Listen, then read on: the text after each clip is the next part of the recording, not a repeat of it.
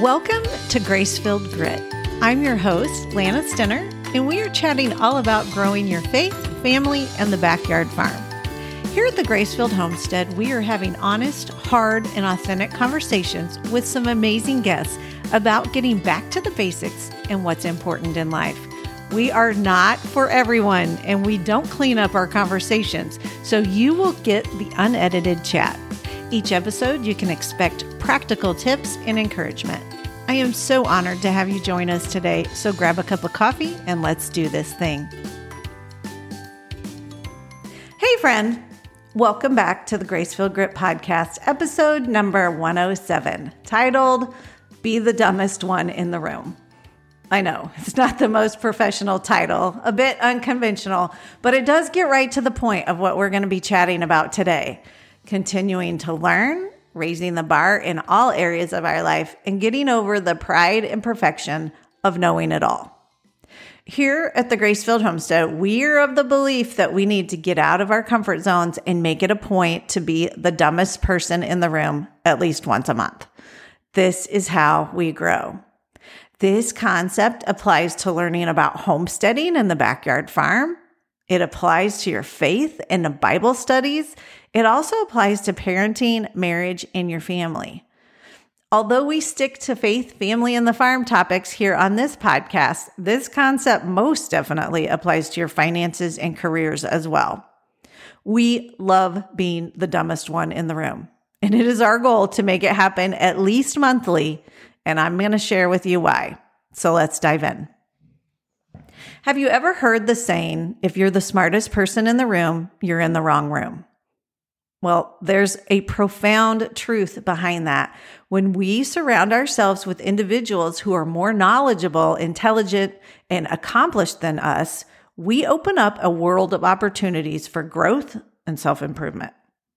So, today I'll share with you three reasons why you should strive to be in rooms with people who are smarter than you are, which it's hard to do.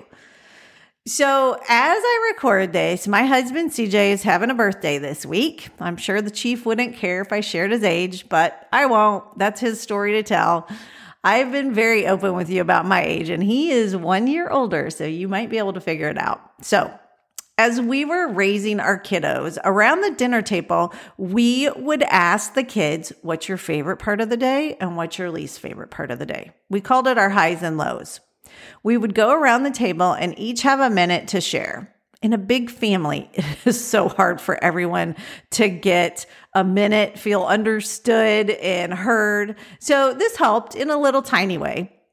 We would hear things like, I think I bombed my math test. That might have been a low. My speech sucked. Or I had wrestle offs at practice and I won for a high, or I got invited to a birthday party all kinds of things we would learn in those few minutes. Some were very important, and others were just a touch base with the kids. Many of the lows were when the kids didn't feel like they were the smartest ones in the room. And this shouldn't always be a negative. We can flip the narrative to the truth. What is that truth when you feel like you're the dumbest one in the room? The truth is that you have the courage to put yourself out there and you're learning. You may have heard of the arena quote from Theodore Roosevelt, and I just absolutely love it. And I come back to it pretty often. It goes like this It is not the critic who counts, not the man who points out how the strong man stumbles or where the doer of deeds could have done them better. The credit belongs to the man who is actually in the arena, whose face is marred by dust, sweat, and blood who strives valiantly, who errs, who comes short again and again, because there is no effort without error and shortcoming. But who does actually strive to do the deeds? Who knows great enthusiasms, the great devotions, who spends himself in a worthy cause, who at the best knows in the end the triumph of a high achievement, and who at the worst, if he fails, at least he fails while daring greatly, so that his place shall never be with those cold and timid souls who neither know victory nor defeat. I love that phrase. The credit belongs to the man who is actually in the arena. You step in that arena when you humble yourself to walk into a room full of people that know way more than you do. For years, CJ and I would do something similar to our dinner ritual with the kiddos, just the two of us, mainly if it was a special day or we had a big event or an important meeting. Our simple touch base on how things were going kind of morphed, and it was actually a running joke with each other anytime we were in a, one of these new situations. Just this week, the chief had a new training out of town. And when I asked, how did it go on day one? His response was, well, I was definitely the dumbest one in the room today. Check that off. He was frustrated over new technology, math equations, and the physical pounding work as we are over here aging and doing things 20 years, 20 year olds do. So, we both have had phases in our lives where it feels like we are the dumbest one in the room every dang day. Then all of a sudden things shift, we learn, and then we become comfortable, first as the doer and then the mentor or the teacher. The funny thing is that over the years, we find ourselves drawn to these types of environments. It's almost a challenge or pushing to soak up all that we can in this short life that we're given feeling stupid and inadequate for a short amount of time to immerse ourselves in something interesting and fascinating can be so rewarding. Of course, day three of CJ's class, he's no longer the dumbest one in the room because he's picking it up. He's understanding and asking the right questions. The shift happens, but you have to walk into that arena, walk into that room. Okay, so let's get to it. Reason number one to regularly be the dumbest one in the room is the intellectual challenge. When you're the least knowledgeable person in a room, it pushes you to step outside of that comfort zone. It challenges your existing beliefs, it expands your horizons, and encourages you to think critically. It gets your brain working and your blood pumping. Talk about endorphins popping when something clicks or makes sense for that first time. Engaging in these discussions with individuals who possess diverse perspectives and expertise can spark new ideas and inspire you to be innovative and look at things differently. By exposing yourself to intellectual challenges, you open doors to that personal growth and development. And I would call it a reset of your brain. It just feels good to be challenged intellectually. A little rabbit trail over here, just to clarify. This is very different than your standard Googling data on your phone. We have access to so much information. There are expert blog posts, topical podcasts. Heck, in 60 seconds, I could pull up some study from a university across the world and regurgitate the stats.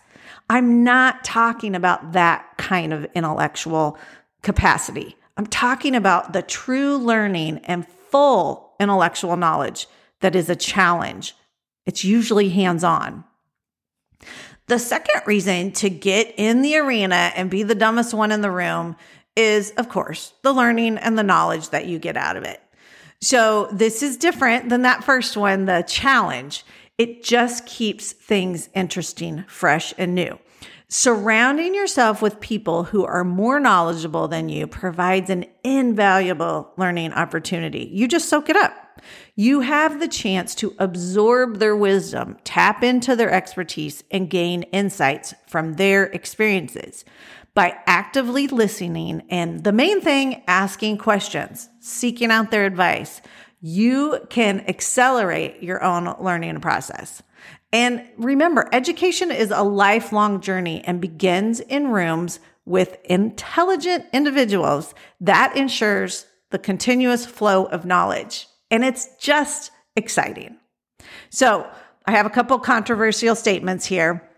First one is that it needs to be in a physical room with other people, in a Zoom room at a minimum. But in person is so much better. And I know since COVID, everything went south with that. True learning is not just regurgitating AI or Googled facts. It's the hands on, it's the eye to eye questions with an expert. The discomfort of being the least knowledgeable person in the room is a sign of progress. It signifies that we are stepping out of our comfort zones and into the realm of endless possibilities.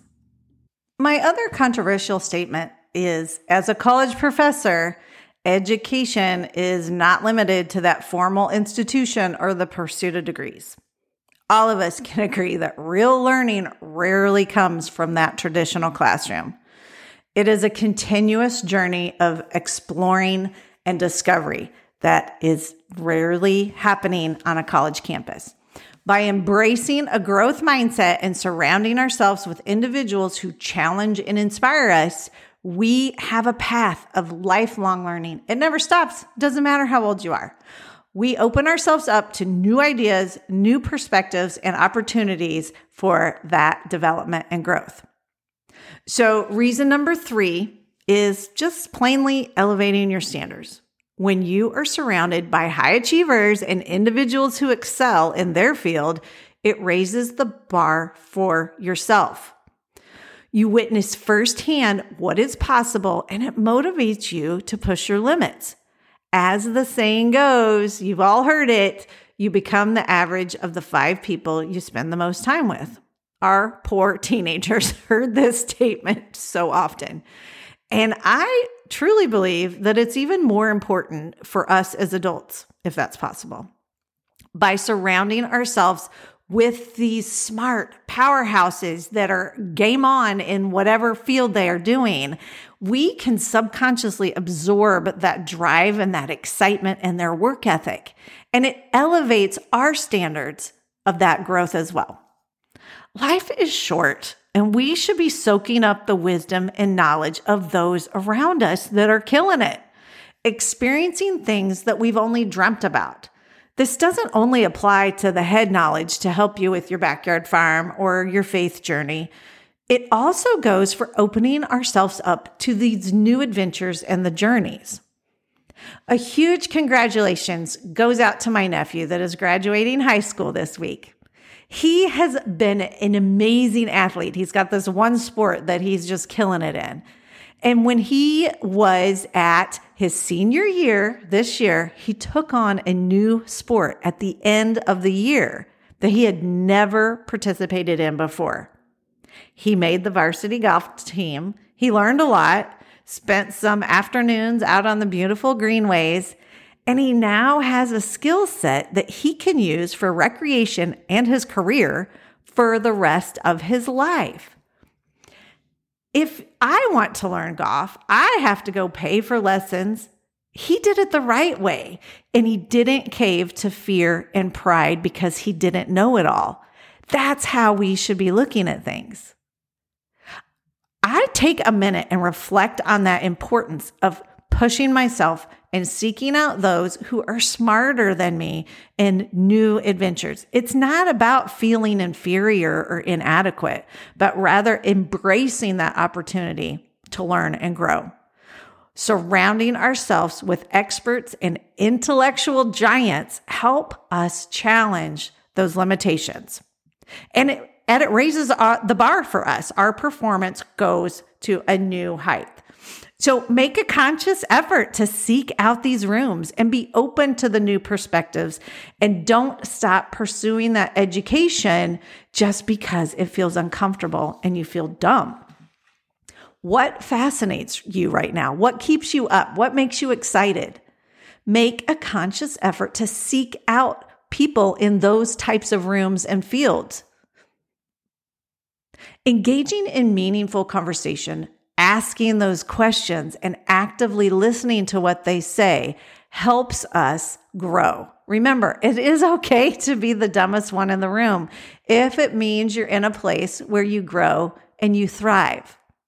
So that's all for today's episode. I hope you found this discussion valuable and thought provoking. I know it's a little soft and kind of hokey, but it is so important. Remember, it is okay to be the dumbest one in the room because you're growing and you won't be the dumbest one for long. I challenge you to find a new room that is filled with people that are smarter than you, whether that's a homesteading conference, whether that's a Bible study, a parenting co op, or even a career networking group.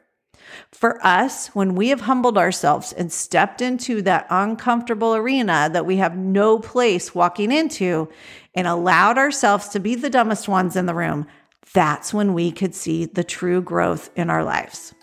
That's when we can switch and become the mentor and bring others into the arena to learn and then pass on all that goodness. Thank you for joining us today in this episode of Grace Filled Grit. I know that your time is valuable and I truly appreciate you being here. I hope it was helpful and that you'll share it with a friend. In order to schedule amazing guests on our show, we could use some good reviews. So if you've enjoyed this episode, I'd be honored if you could head over to the podcast app on your phone, tap the album art for the Grace Filled Grit podcast, scroll down to the bottom of the page, and write a review. I'm looking forward to our next episode, and I hope you'll join us again. Blessings to you today, friend, as you live out your own grace filled grit.